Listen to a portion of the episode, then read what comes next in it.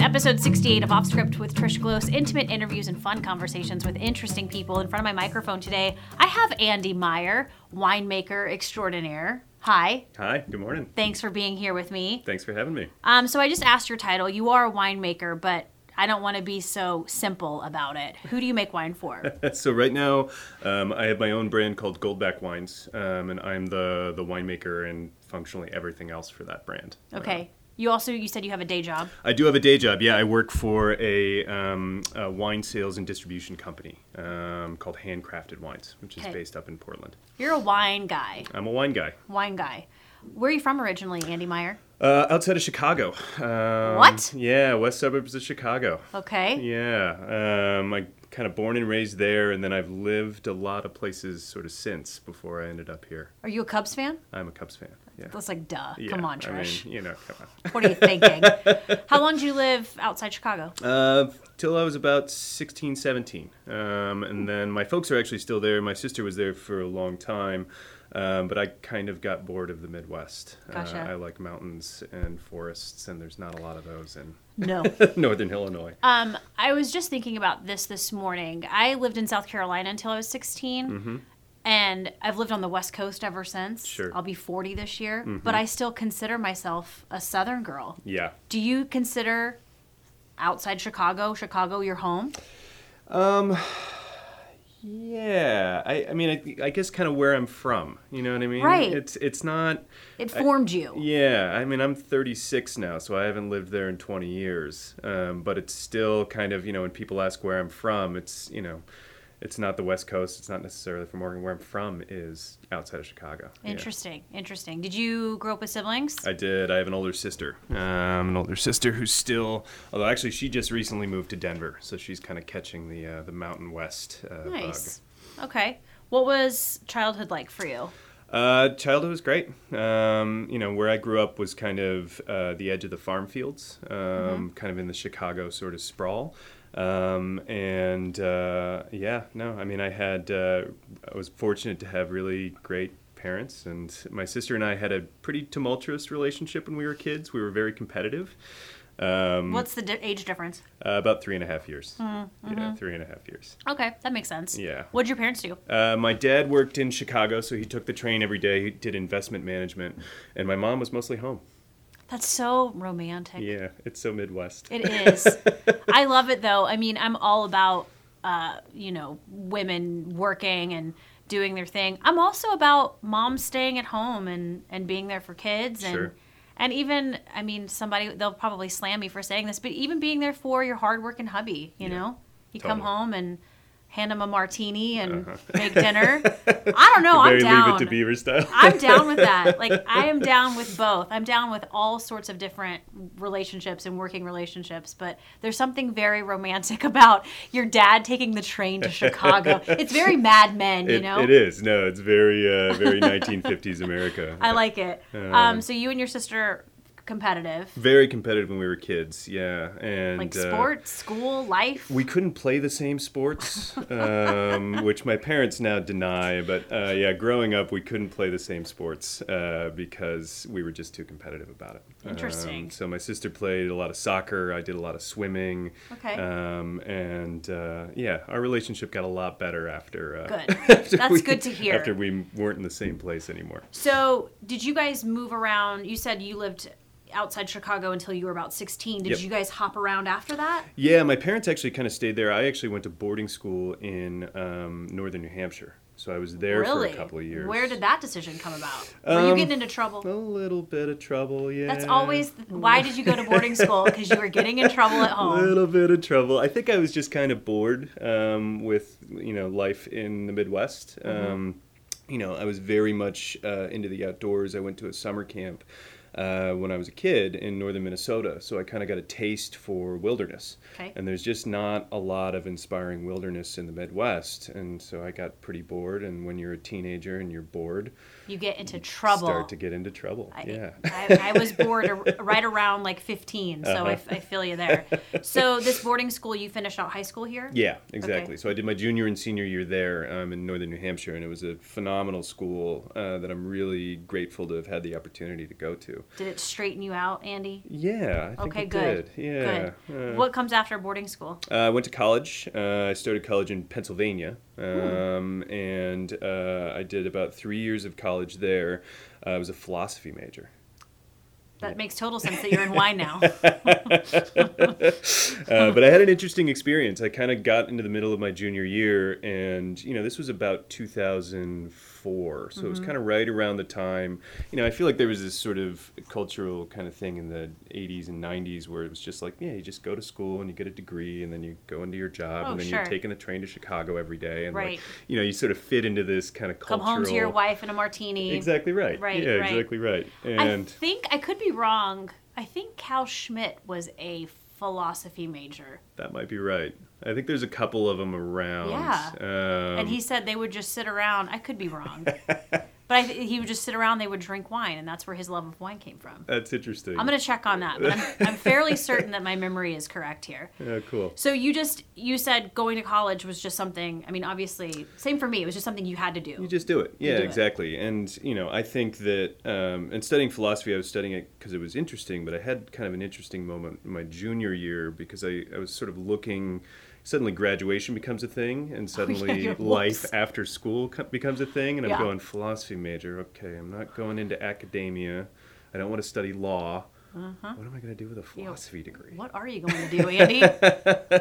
So I actually, um, after my junior year, uh, took some time off because I wanted to study environmental science um, because that actually seemed like a field I'd be interested in working in. Mm-hmm. And but I also knew I didn't want to be in Pennsylvania anymore. Okay. So in order to finish school in environmental science. Um, where I was, it would be two more years because it's a tracked program, and you have to have. Mm. There's not a lot of um, crossover between philosophy prereqs and environmental science. prereqs. what? There's not. Uh, there might be the ethics of biology, but biology Yeah. 101 isn't isn't part of it. So you take time off. What does that look like? Uh, working. Okay. Yeah, I worked for a restaurant. Uh, that's kind of the first sort of restaurant job that I got, and just kind of worked and saved money because my folks kind of had the opinion at that point of like, you know, you can do what you want. You're an adult, but you're on your own. Mm-hmm. Uh, if you want to make this kind of shift. And um, that was sort of when the idea of moving to the Northwest got planted into my head. Um, I had a friend that went to school in Northern California, and uh, you know, she's like, "I'm 45 minutes from the ocean. I live in the middle of the redwoods. Like, what are you doing in Pennsylvania?" And I'm kind of like, "What am I What doing? am in I doing?" Pennsylvania?" I mean, nothing against Pennsylvania. It's a lo- well. I've never been there. I hear it's a lovely it's place. it's great for it just didn't fit me. Uh, so anyway, after two years of kind of working and sort of saving money, I applied to Willamette University um, Oh. up in Salem, and that's where I went and finished my degree, Okay, degree in environmental science. environmental science. Yeah. At some point in this, do you discover wine? Has wine been a thing for you? Yeah, I mean, I, I kind of discovered it a little bit when I was working in restaurants. I think I started my um, wine drinking uh, like a lot of people did when they were 19, 20, 21. Uh, where it Mm-hmm. Not was me. I was an angel, 21 and over, of course. of course. Um, you know, I started with boxes of wine. I Mm-hmm. started with, you know, I thought that uh, splurging on a bottle of wine meant buying like Bellicera Pinot Grigio at $7 a bottle because it came in a bottle. You know what I mean? Classy. so so wait. Did you ever? Did you ever drink boons? Uh, did not drink Boons. No. did not drink Oh, You're Boons. you're very snooty then No, when I it know, I comes was, to wine. I was a snob from the beginning. my I have a very best friend from college. She's Basque. Her dad's Mm-hmm. from the Basque country, and we would buy the glass jugs oh. because you drink it. You have to You put gotta- it. here- yeah, you gotta drink do it the like little that. hook yes. thing. Yeah, Yeah, sure. yeah, yeah. And so that she taught me all about wine and calimochos. Have you ever had a calimocho? I have not, no. It's a I, I'm almost positive it's a Basque drink, but it's half red wine, half Coca-Cola. That I have had before. Yeah. I didn't know what Calimocho. it was called. I've had plenty of calimochos in my college days. Why drink a rum and coke when you can have a red wine and coke? Duh.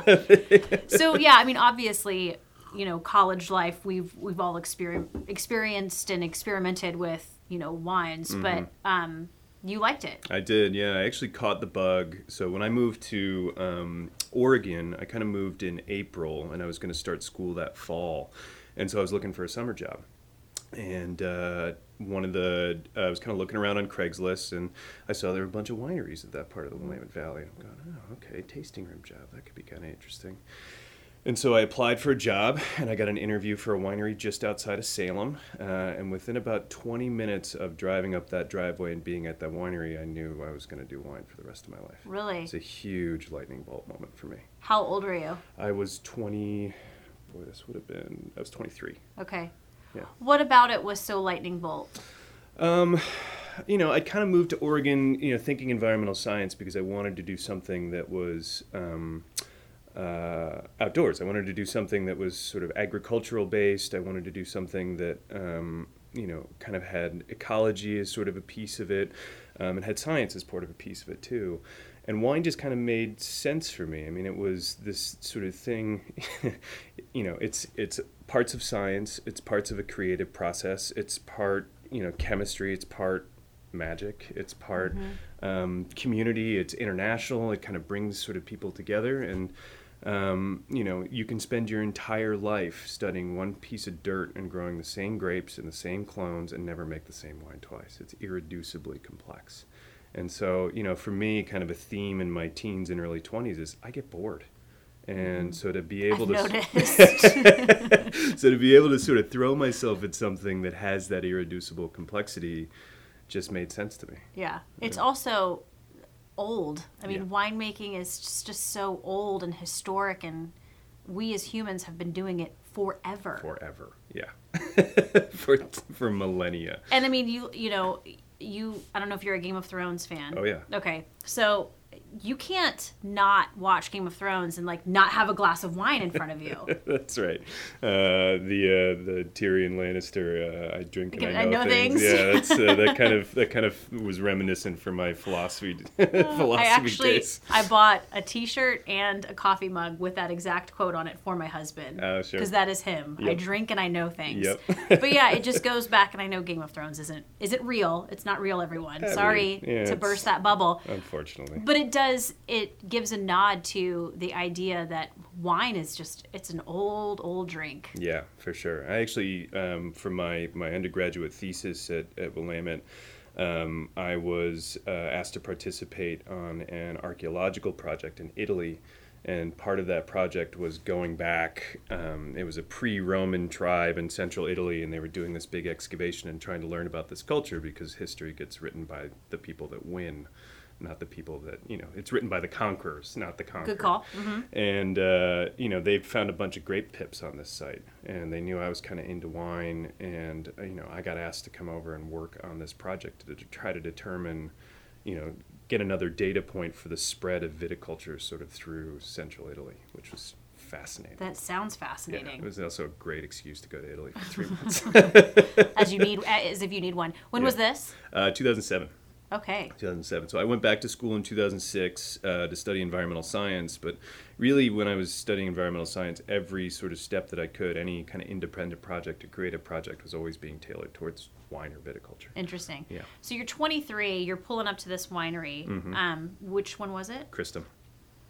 Oh, stop! Really? Yeah. I love that place. it was such a great. Uh, I didn't know it at the time, but it kind of ruined wine for me in a way Mm. forever. Um, because before that, I was happily drinking, you know, cheap California Cab or Italian Pinot Not Grigio. anymore. and then I get a crash course in Burgundy in the Willamette Valley, and it's like, Ugh, well, I guess I have to work in this industry now. My first experience with Christum was last year in March, Mm-hmm. Yep. and it was cold and gray and stormy, and it's kind of out in the middle of nowhere, Mm-hmm. kinda. kind of. and yeah, it was magical. Just like pulling up and going inside and then trying these wines that are like silk in the glass. I Yeah. mean, it was just so not to throw out that word again, romantic and magical. Mm-hmm. And I, I fell in love with those wines. So yeah, you were really screwed after Yeah, that. I just yeah. but I mean, it was such a great sort of place to to sort of land, in part because the wines were amazing, but in part because um, the winemaker there, Steve Dorner, was one of the most patient, humble winemakers I could have, you know, encountered.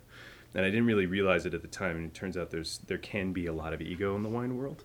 Yeah. And Steve is this venerated wine winemaker, and anyone that's sort of met him and knows him is just knows him as this really humble guy. So what a great role yeah. model. Is there a lot of ego in the wine world? What's the joke that gets thrown around all the time? The difference between God and a winemaker. Uh, God doesn't think he's a winemaker, but Hmm. Okay. a winemaker thinks he's God.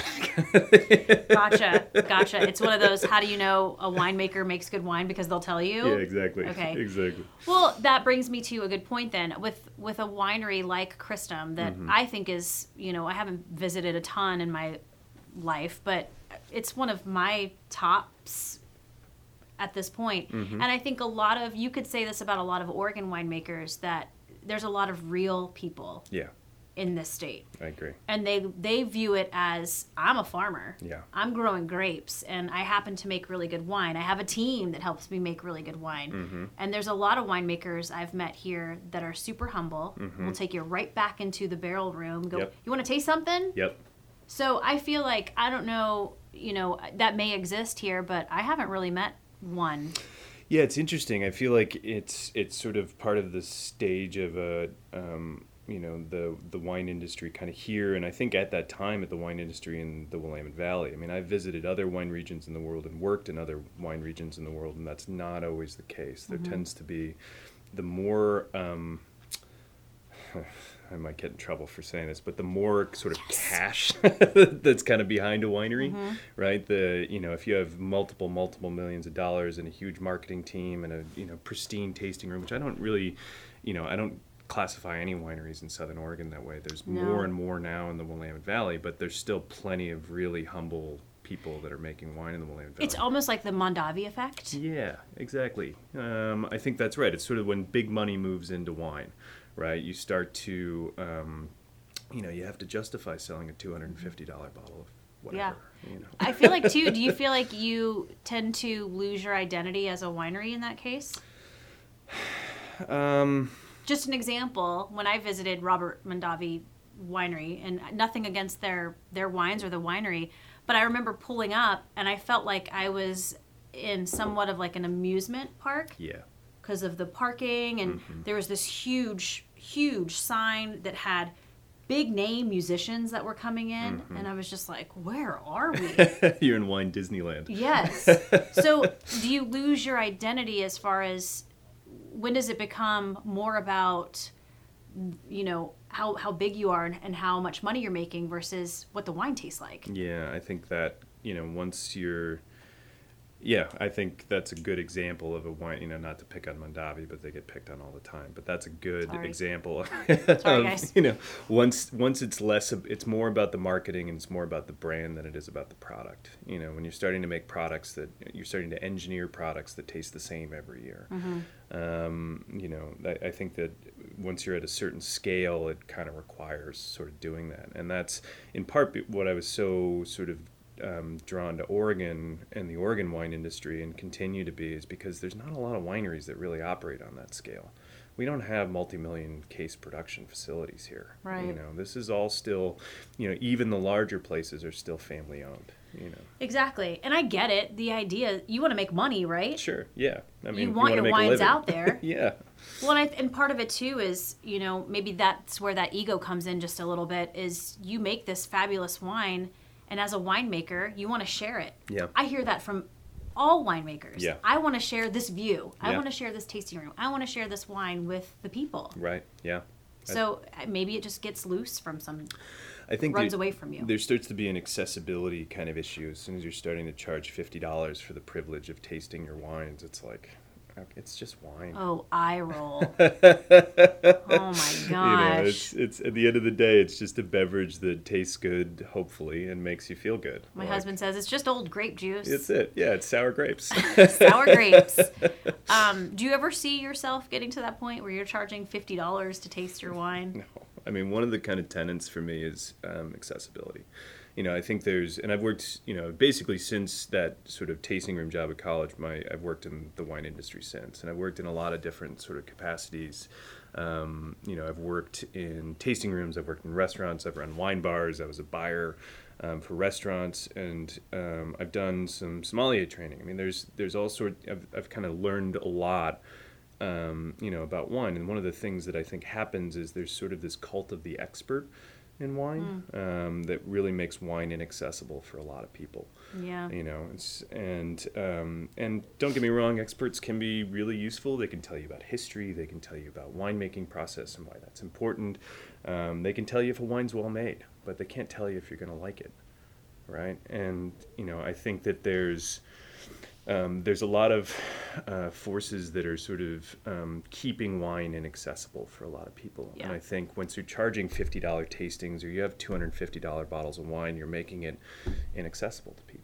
You know, I mean, I think there's a balance. Like you have to be charging enough money so that you can continue to do it and make a living. But, you know, I, I think there's there's a limit to that. And so for me, I think, you know, accessibility is something that I would, if I ever lose that, I need to retire. uh, well, I would agree with you. Um, it was a couple years ago, maybe three years ago. Oregon Wine Experience, the the competition. Yeah. Mm-hmm. We had judges here. We had Tim Hanai here, who is an Oregon. I think he's a master of wine. He's an MW, yeah. um, he was here, and his big take home for the audience was that you have to cater to what people like, yeah. and essentially saying stop calling it dessert wines. Yeah. Like some people just like sweet wine, Yeah, right. and we can't, you know, or white zen, and we can't poo poo them for liking that because Right. you are in the wine industry, Right. So you have to cater to all tastes, and I think that's why a lot of people are afraid of it because they're just like. Sorry, I like sweet wines, and they're apologizing for it. Right. Yeah, never apologize for what your preferences are. Agreed. You know, I think that there's and and there's like a judgment and a snobbiness that kind of comes from that and it's like, well, who are you to, you know, if everybody liked the same bottle of wine, that'd be a really expensive bottle of wine. So Right. I'm really grateful that people don't like the same Ex- bottle of wine. exactly. You know, and if you want to drink barefoot Moscato, like knock yourself out. Mm-hmm. Like have a great time. Put an ice cube in it. Awesome. Have a great time. Yeah. like, you know, I think there's there's sort of your personal. I can have personal preferences around Mm-hmm. wine, and I'm a brand that's sort of small enough that it's like I- I don't need to sell wine to everyone. I need to find people that like the style of wine that I like to make, and then Exactly. find those people. And if if I find someone that's not one of those people, okay, great. Mm-hmm. Yeah, I think that's the last thing I want to hear. I actually told this story. I was in a local winery. The server came over to the table, said we're going to buy a bottle between two whites, and it was, "Oh, you'll like this one."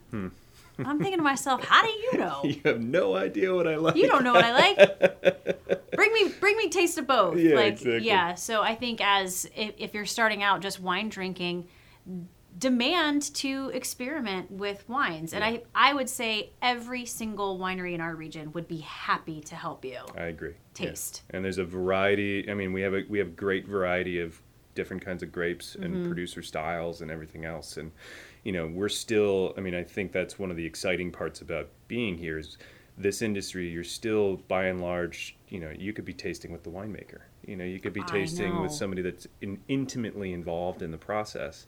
And I think you know when regions mature, that becomes less and less likely to happen. So Yeah. it's there's such an opportunity with with going around and visiting different wineries Yeah, now. take advantage of it. Absolutely. All right, we got off course just a, We a did. touch. It's okay. it happens here.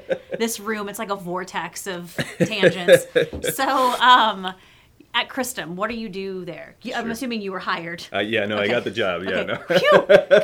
Good. I got the job. No, I, I worked in the um, the tasting room while I was in school. Okay. Um, and so I finished my degree in uh, spring of 2008, uh, and then I went and worked production for them. And of course, you know, during that like summers I was full time. Um, during the rest of the year, it would be kind of um, you know every weekend and some odd events sort of in between. And every moment I got, I was in Steve's office, um, just asking him all the dumb questions. You know, dumb questions. But how are you supposed to know Mm-hmm. There's these no things? such thing as Yeah. a dumb question, which I disagree. I think there are a ton of dumb questions. but anyways, so you production? Did you do harvest? Were you- Uh. Harvest, yeah. Okay. So I worked Harvest in um, 2008 with those guys.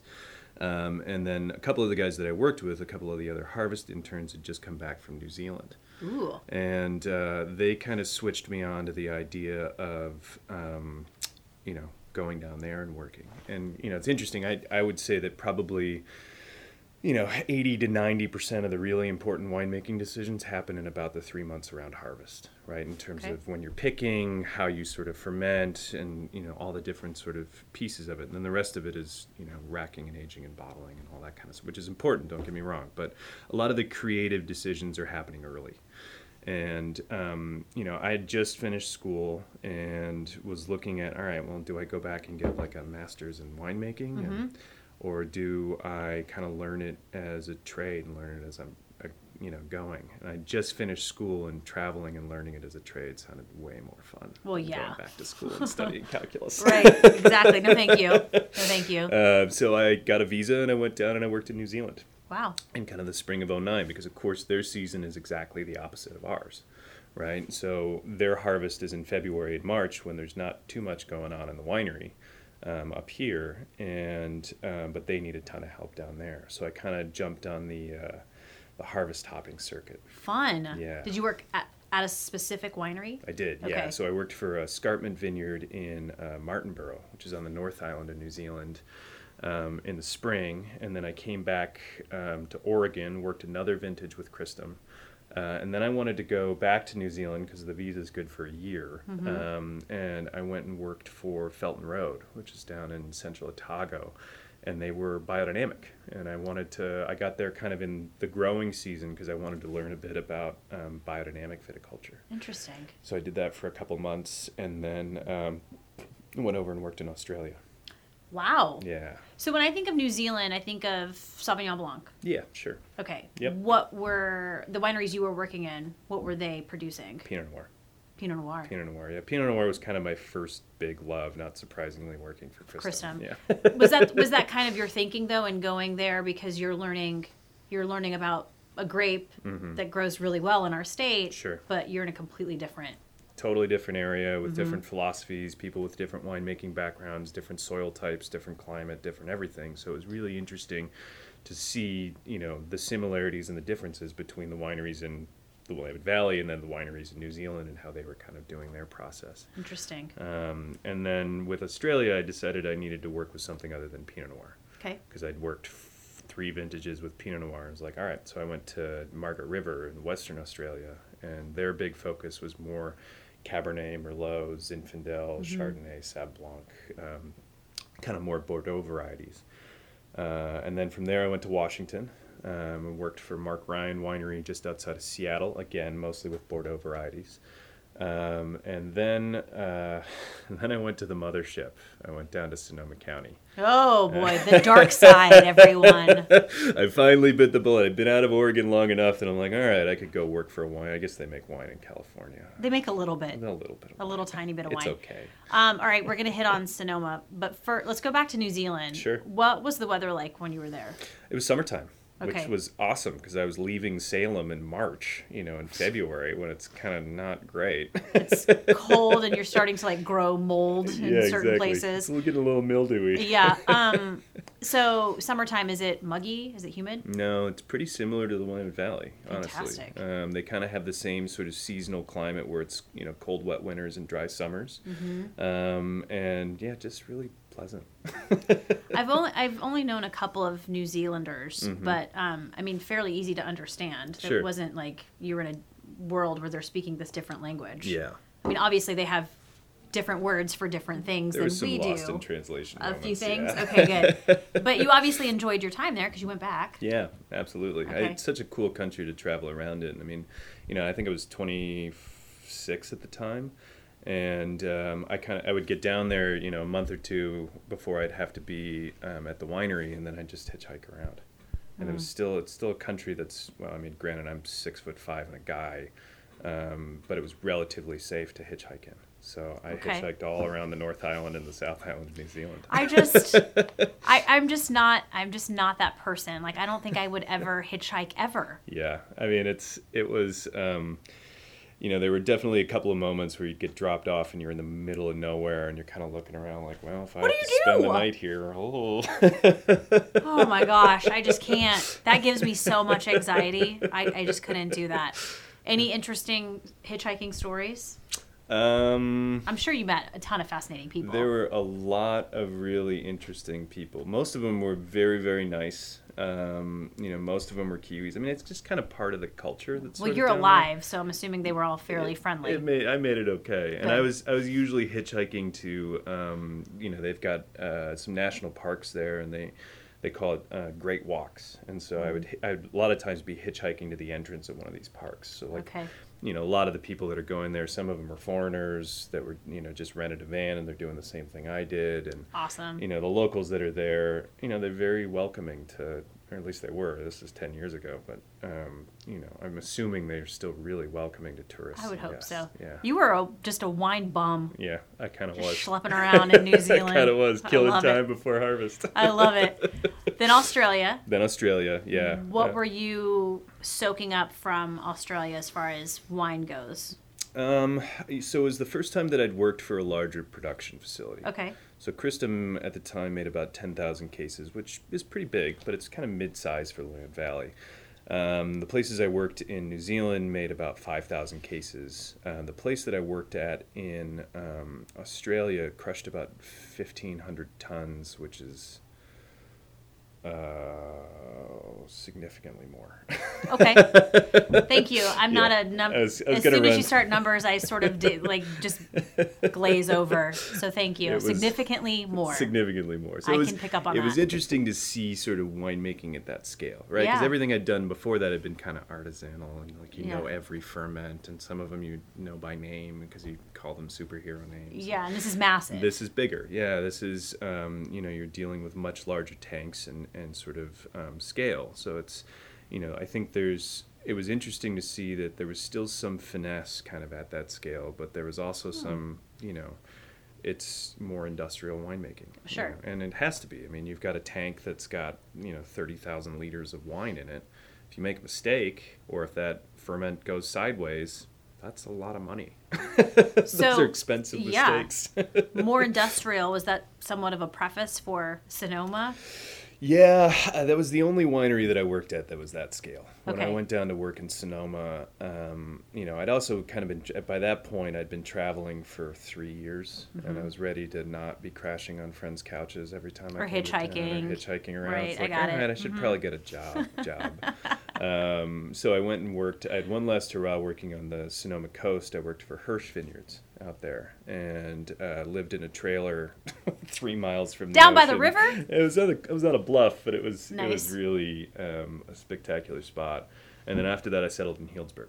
Ooh. Yeah, I settled in Healdsburg and took a job uh, working restaurants. And I'd still work wineries a little bit on the side.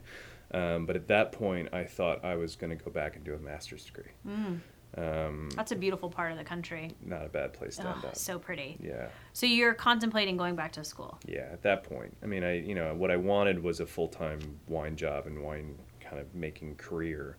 And, you know, I had a lot of expertise, but at that time, you know, it still seemed like getting a degree would be the way to really break in somewhere. And so I, uh, I was going back and taking all the prerequisites I avoided as an undergrad. So calculus and organic chemistry and Ew. biochemistry and botany and ugh. And I got offered a job uh, to work as a buyer, um, a wine buyer for a restaurant in um, Sonoma. And um, you know, it's interesting. There was uh, I got a piece of advice uh, that was probably the best piece of professional advice that I'd ever gotten um, from one of the guys that I worked with at Christum, and it was I, I'd been there I think for like a month at that point, and he uh, he said, you know, it doesn't matter what part of the wine business you're going to work in. If you're going to work in the wine industry at all, the most important thing you can do is train your palate. That's the most. It doesn't matter if you're going to work in sales and winemaking and distribute whatever. Train your palate, and the best way to train your palate is taste as much wine as you can. And so it was a- Hmm. I like that advice. Mm. it's it's great advice. It's, a good. lot of fun. good, good. But that obviously has carried with you. It has, yeah. I went, so that was kind of, you know, I was I was weighing that as I was taking this sort of buying job and being a buyer in Sonoma County in a really popular restaurant. Um, you know, San Francisco is the second biggest wine market in the country, Mm-hmm. so there's a ton of wine available to taste. So I was, you know, during that job, during the two and a half years I had that job, you know, I would be tasting anywhere from 50 to 100 wines a week, you know, from Wow. all over the place. And it's Wow. Mm-hmm. just, again, palate training, palate training, palate training um, you know, the other part of that advice was it's really expensive to try to taste that much wine if you're buying it all. So try to get a job where it's part of your job. Beautiful. Perfect. Training in the means of like, were you able to the whole idea is that you can taste something and go oh it's from this spe- specific region Yeah. or it this is definitely this varietal like Right, and Okay. kind of dig into the winemaking behind it a little bit Okay. too. So it's like this was a choice that was made by this winery or this wine because a lot of times, um, you know, winemakers were still coming and doing these appointments, and um, you know, because I had a winemaking background, we could really kind of nerd out about the specifics of what they Mm-hmm. Sure. were doing.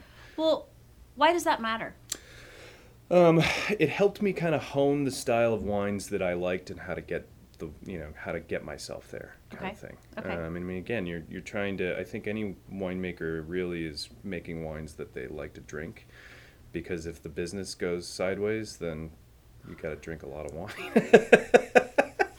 you have cases that you can drink you got to because consume it yeah all. that's brilliant um, so yeah, I mean, part of that part of that training was just to kind of like, okay, this choice means this, right? Like, this amount of oak means this, or doing a cool ferment versus a hot ferment, this means this. Okay. You know, kind of tying all of those, the entire sort of piece, the different pieces of the process together. You know, I think there's a thousand variables in grape growing and a thousand variables in winemaking, and the more that you can understand about each step along the way, the better you're going to be able to get closer to the finished product you want to make okay so how long are you in california about four years. and then you decide to come back up to oregon Yeah. it was calling your name wasn't it Yeah. So she I, does that so that uh, you know, I, I was getting ready to take my last semester of calculus before I was going to apply for the Davis program. And I watched a colleague of mine uh, who was a winemaker for a pretty famous winery uh, down there uh, called Toomey, uh, which is an arm of Silver Oak. It's kind of their Pinot Noir house in the Russian River.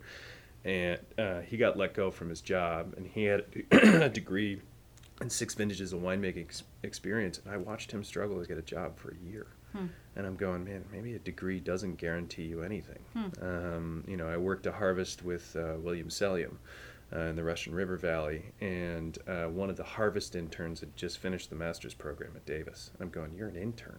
I'm an intern. You have a master's degree. What what's happening? what's going on here yeah this is not adding up Yeah, so I decided to take that cash I was going to go um, get a master's degree with, and time to launch a brand. Just go for it, kind of thing. your wines My wines, yeah. wow that's Yeah. a leap Yeah, it was. Um, you know, and I was looking around. Originally, I thought I was going to do it in California, uh, in Mendocino or maybe Sierra foothills. But you know, in my time as a buyer, I would taste with all of these little tiny producers that are making 500 cases of wine, and I'm, you know, the, the wines were great, and I'm going, these are really nice, well-made wines. I can carry two of you on my list, and there's about a hundred of you, right? At- all at that kind of scale. So it's sort of, you know, I wanted to go somewhere. Sonoma County is um, there's phenomenal wine being there made there. It's a hard place to do it. It's a little if you're saturated. bootstrapping. Yeah. And so I wanted to go to a region that still had phenomenal viticulture, but was just starting to take its step onto a big stage.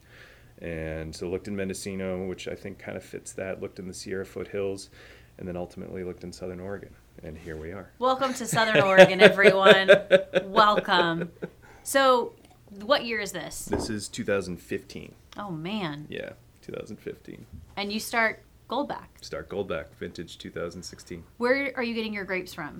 So I use two different vineyards at the moment. Um, I get them from uh, Meadowlark Vineyard, um, which is a vineyard just kind of outside of Ashland, uh, above the Ashland Airport, kind of Pompadour Drive area. Oh yeah. Um, and uh, I get some Grenache and now some Syrah from there, and that's where my rosé comes from. That's sort of in the Irvine and Roberts area. Not cl- not. Yeah, a little further. Ish. Further, I always get screwed up by the five. Mm, 'cause don't you even- Think the yeah. five is north west, it's east Yeah. west. I don't know.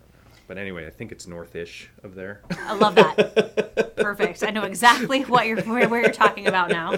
um, and then the other vineyard that I use is uh, Jackson Vineyard. Um, Oh, okay. So Jamie McCleary's vineyard. Yes. Um, and uh, that's where the fruit for my red wines comes from. So I get Grenache and Syrah from him. Fantastic. Yeah. And so you're making what? Um, so I make three different wines. Uh, I make a rosé that's from Grenache, and all that fruit is from the Meadowlark Vineyard. And then from um, Jackson Vineyard, uh, I make a uh, straight Grenache, uh, and then a Grenache Syrah blend. Okay. So if people want to try your wines, where can they find them? I'm in a few. I mean, you know, there is an advantage to having a um, day job where you work in sales and distribution. You can you can make things happen. you Turns- know a guy. Turns out I know a few people that sell wine around here. Um, you know, you can find them at most kind of independent retail. So Ashland Wine Cellar, Harry and David, Jacksonville Inn, um, the Ashland Food Co-op, Market of Choice in Ashland, um, and then in a fair amount of restaurants as well. Fantastic. Um, in the area too. And then every now and again, I'll do little pop-up tastings. Um, where I, at the winery where I make the wine, Hmm. Okay. uh, and I make my wines at the Weisinger facility. with uh, well, not with Eric Weisinger, but I'm sure you run into him occasionally. Yeah, no, we're pretty good buds. we hit it off because we'd both spent uh, a lot of time in New Zealand. Uh, Oh, okay. And so I met Eric uh, a few months after I moved here because I was kind of just going around and meeting people and, and kind of getting a sense for the area. And, uh, you know, Eric and I sat down with a bottle of wine and just talked about New Zealand for like an hour. And uh, Hmm. Let's talk about Eric Weisinger for a yeah, hot second. Let's do it. He is easily one of the nicest, most genuine people I have ever met. Yeah. And really humble, too. Uh, So humble. Yeah. And just a class act. Yeah. I, you know, I've known his dad for a long time because Mm-hmm. when I was a reporter here, I've told this story so much. Sorry. um, he was the guy I talked to. John Sure. Weisinger was the guy. Yeah. Was the man. Right. That's who I talked to about wine stories. And, um, you know, speaking of someone who knows so much about Southern Oregon wine, it's that yeah. guy. Yeah. And he essentially started my love for this beverage Very and for this cool. industry. And it's all John Weisinger's fault. But I met Eric through that. Uh-huh. And, you know, I would say easily we've become in the last decade or so more that I've lived here, we're pals now. Yeah. I, just love that guy. he's uh, you know to, to kind of you know start my career with somebody like steve dorner and to be taking the next step in my career with uh, somebody like eric just i couldn't be luckier yeah, Uh, he's just yeah, he's just fabulous. Yeah. I love Eric Weisinger. yeah Um, so you're making your wines at Weisinger's. Yep. What's what's the plan for you? What do you want to be when you grow up? uh, well at some point i'd like for this winery thing to be able, able to start paying me something Okay, Uh, that's good. That's a good goal to have. Do you want a tasting room? Do you want your own facility? I think so. I mean, facility maybe. There's some pieces that I'd like to be able to control, but I think I have a lot of flexibility right now because I don't have to carry all that overhead. right. Um, and you know, I've worked now. This will be this coming year will be my fourth vintage working with um, Eric and Ian over at at Weisinger's, and Mm-hmm. we work great together. And I have a lot of fun with those guys. And, why screw up a good thing? Yeah, it's, I don't see the need to change it. Right. To be honest, Well, you're not bored yet. I'm not bored yet. That's the ticket. Uh, That's so the ticket. maybe a tasting room, but I feel like I need to make more wine before I do that. So Okay. This year I'm going to make about 600 cases of wine. So, Versus you have been making 500? uh, first vintage was three. Three, Three. Yeah. a so little kind- by little, man. Little by little. right? yeah. How, how do you eat an elephant? One Yeah. bite at a One time. bite- I like that.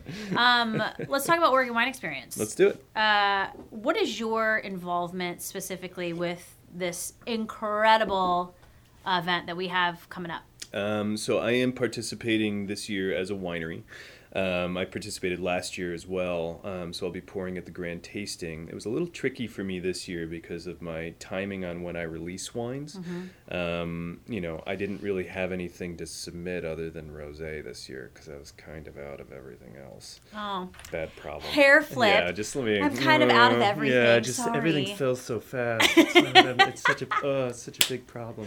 so you um, submitted wine into the competition? Into the competition, yeah. So I Fantastic. submitted Rosé into the competition this year, um, and then I do a little bit of work with uh, the Oregon Wine University as well. Yes, you do. Which is part of kind of the um, whole Asante Oregon Wine Experience umbrella, and really a great organization to be working with. the Oregon Wine University is, uh, you know, it's this little thing, as you said, Mm-hmm. it's this like little entity of all of these classes all throughout the year, Yeah, all centered around wine. yeah, Uh, you've taught a couple, right? I have. Yeah. What, did, what did you teach specifically? Last year, I taught a, um, a class on rosé, Yes. uh, which was a lot of fun. Fantastic. Um, different sort of styles of uh, rosé, and we did it over Mother's Day, which was of course. you know pink for Mother's Day. It was very Obviously, nice. yes. Um, and then I'm going to do a class with them uh, this fall. I still haven't quite figured out how because it's going to be right in the middle of harvest. But uh, doing a pair, doing a series of pairings with the Oregon Shakespeare Festival. I've heard. Yeah, That's which will going to be, be fantastic. Pretty cool. Yeah, it'll be pretty cool. Uh, it's a it's a different approach to uh, to food pairing. That's for sure. Uh, Well, and the folks that go to these classes obviously enjoy wine, Yeah. but it's really for anyone. yeah. A- 100%. Anyone, um, I went to the Bubbles class that's Yep. Mm-hmm. usually right after Christmas, the holidays. Fantastic. Yep. I've heard the Riedel class, uh, Riedel class is amazing. Yeah. And will blow your mind as far as the wines you're tasting out of certain kinds of glasses. It'll make you a believer. Yes. so uh, there's a list of these classes. You can actually find them at theoregonwineexperience.com. Mm-hmm. Um, but even just the event itself, we'll see you there, grand tasting. Yeah, I'll be there at the grand tasting, um, Which is Sunday. Which is on Sunday uh, in the afternoon. I'm hoping to be there for the medal ceremony, but I just realized I'd booked another tasting that night, so I'm going to be Andy. showing up at the end. It's such a socialite problem. I've double booked myself. Oh, I have to pour more wine. The Ex- people are demanding my wine. Oh, so Oregon Wine Experience is August 22nd through the 25th, Yeah. and Sunday is the grand tasting. It's a great event. it's amazing. It's a little overwhelming, but don't be overwhelmed. Yep. You get a roadmap right when you walk in of where everybody is and which wines won medals, and you Mm-hmm. Yep. can go and taste those specifically. But if you want to taste wines from different parts of the state, this Yep. is your opportunity. Absolutely. And, you know, most of the tables are being staffed by the either the winemakers or the grape growers themselves. I So it's know. such a great opportunity to literally just go and ask any question you can think of. Rub elbows with Rub- winemakers. That's right. Yeah. With Andy Meyer. Go rub Andy Meyer's elbow on Sunday. That's awesome. Um, but it's it's such an amazing event. 100% of the proceeds go back to Asante um, Foundation, the he- Yep. health programs, Children's Miracle Network Yep. specifically.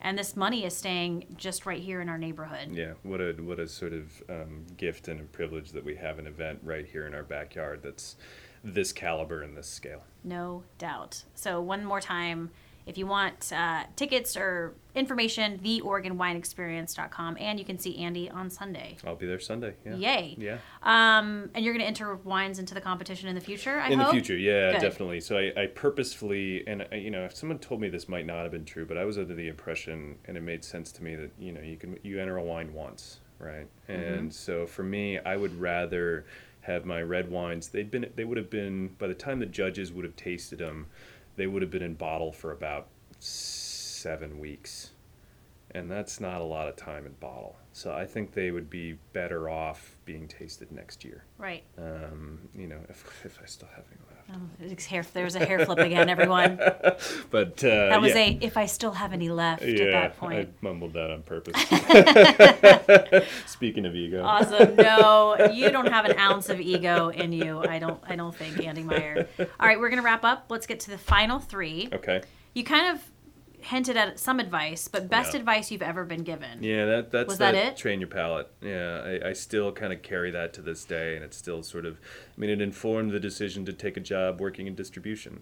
You know, because our portfolio carries 1,200 different wines, Hmm. and those wines are changing all the time. And um, part of my day job is to go out and sell those wines, and you know, be tasting through those wines. And Um, so I think yeah, working in the wine business, if the best thing you can do is train your palate, taste, taste, taste. Really think about um, you know what you're smelling and what you're tasting, Okay. and you can take that in whatever direction you want. And don't get me wrong, I don't do that. I don't sit there and analyze every glass of wine that I drink. Mm-hmm. There's still you know, I can switch that part of my brain off and just enjoy it for what it is, which is again a beverage that just makes you feel good and tastes good and Okay. smells good and works great with food. uh, tangent question, which is kind of it's kind of the final part of the final final, but I don't care. I want to ask it. You're tasting wine all day, and this is what I ask all the judges Uh-huh. for the Oregon wine competition because I'm just so curious. Let's say you're tasting wines all day f- for work for your job. Yeah. When you get home and you're ready to just like be done, Uh-huh. what do you want to drink? A beer. Yeah. 100% a beer. Anything but a margarita. yeah, Like, I mean, so something other than wine. I mean, if you're tasting and spitting wine all day long, yeah, you need something to kind of cleanse and refresh your palate. And it's, I think it's true during harvest too, because you're just smelling and working in wine all day. yeah, you'll drink some wine during harvest, but you're mostly drinking beer. Gotcha. Yeah. Okay, good to know. Yeah. Um, if you ever left this place, Southern Oregon, what would bring you back here? What would you miss the most? I mean, I you know I spent so much time getting here. I went to Why are you so kicking many me other out? places before I came here. Um, you know, I it's just such a such a magical sort of place to be in. That We're we're close. You know, drive forty five minutes and you're in the middle of unbroken wilderness. Mm. You know, you can I can living in Ashland, I can be on Mount Ashland skiing thirty five minutes after I walk out of my door. Yeah. You know what I mean? Um, and uh, so I think just in terms of scenic kind of natural beauty, and there's a great community of people here. You know, both in the wine industry, which you know, again, there's a lot of. It's sort of at that exciting stage where it really there's this great kind of community sort of upswelling um, of people that are really trying to make this this region you know continue to take a step onto bigger stages, and then living in Ashland is great because it's yes, it's a tourist town, but one of the things that I learned living in Healdsburg, it's like, yes, it's a tourist town. Most of the parking spots are for people that are out of town. That can get annoying or whatever. But um, there's a great sort of underlying Mm-hmm. community of. Um, Sorry, we have a, we have a newscast. oh, got it. that's, okay. that's, that's, com- that's what that is. it's our call for an update. Sorry, sure, go ahead. No worries. Uh, the um, you know, there's a great community of people here. You know, the, the restaurateurs and that I've met kind of here as well. Um, you know that yeah, I think the people and the scenery, Yeah. for lack of a better, and the wine. I love I love this question because I ask I ask everybody that Southern Oregon question, and Yeah. it just we we love we love this place. Obviously, Yeah. we're here. You're right. We love living here. So Right. I just love hearing all those answers. Uh, okay, final meal, final drink. What would that look like? so me- I thought a little bit about this. Is a meal one course? No. Uh, It can be multiple courses. It can be you can wake up at 7 a.m. and start eating until midnight. I wasn't. I wasn't sure if it was going to be sort of like well, you get one beverage and one plate of food. It's No, like- homie, it's all whatever you want. Go for it. So for me, you know, I, and I used to do this. The place that I worked at in um, uh, kind of how Christum ruined me for food. This this restaurant ki- sort of ruined me, especially for Italian. Um, uh, I'm sorry, Christum ruined me for wine. This place ruined me for Italian food. I'd start with probably a dozen, uh, dozen oysters, Kumamoto oysters, uh, which are the little small, petite, just delicious little oysters. Um, probably drinking Chablis or champagne with that, as you do. Um, and, and then uh, move from there to kind of like a nice sort of antipasto plate that'll have some cured meats, it'll have uh, burrata.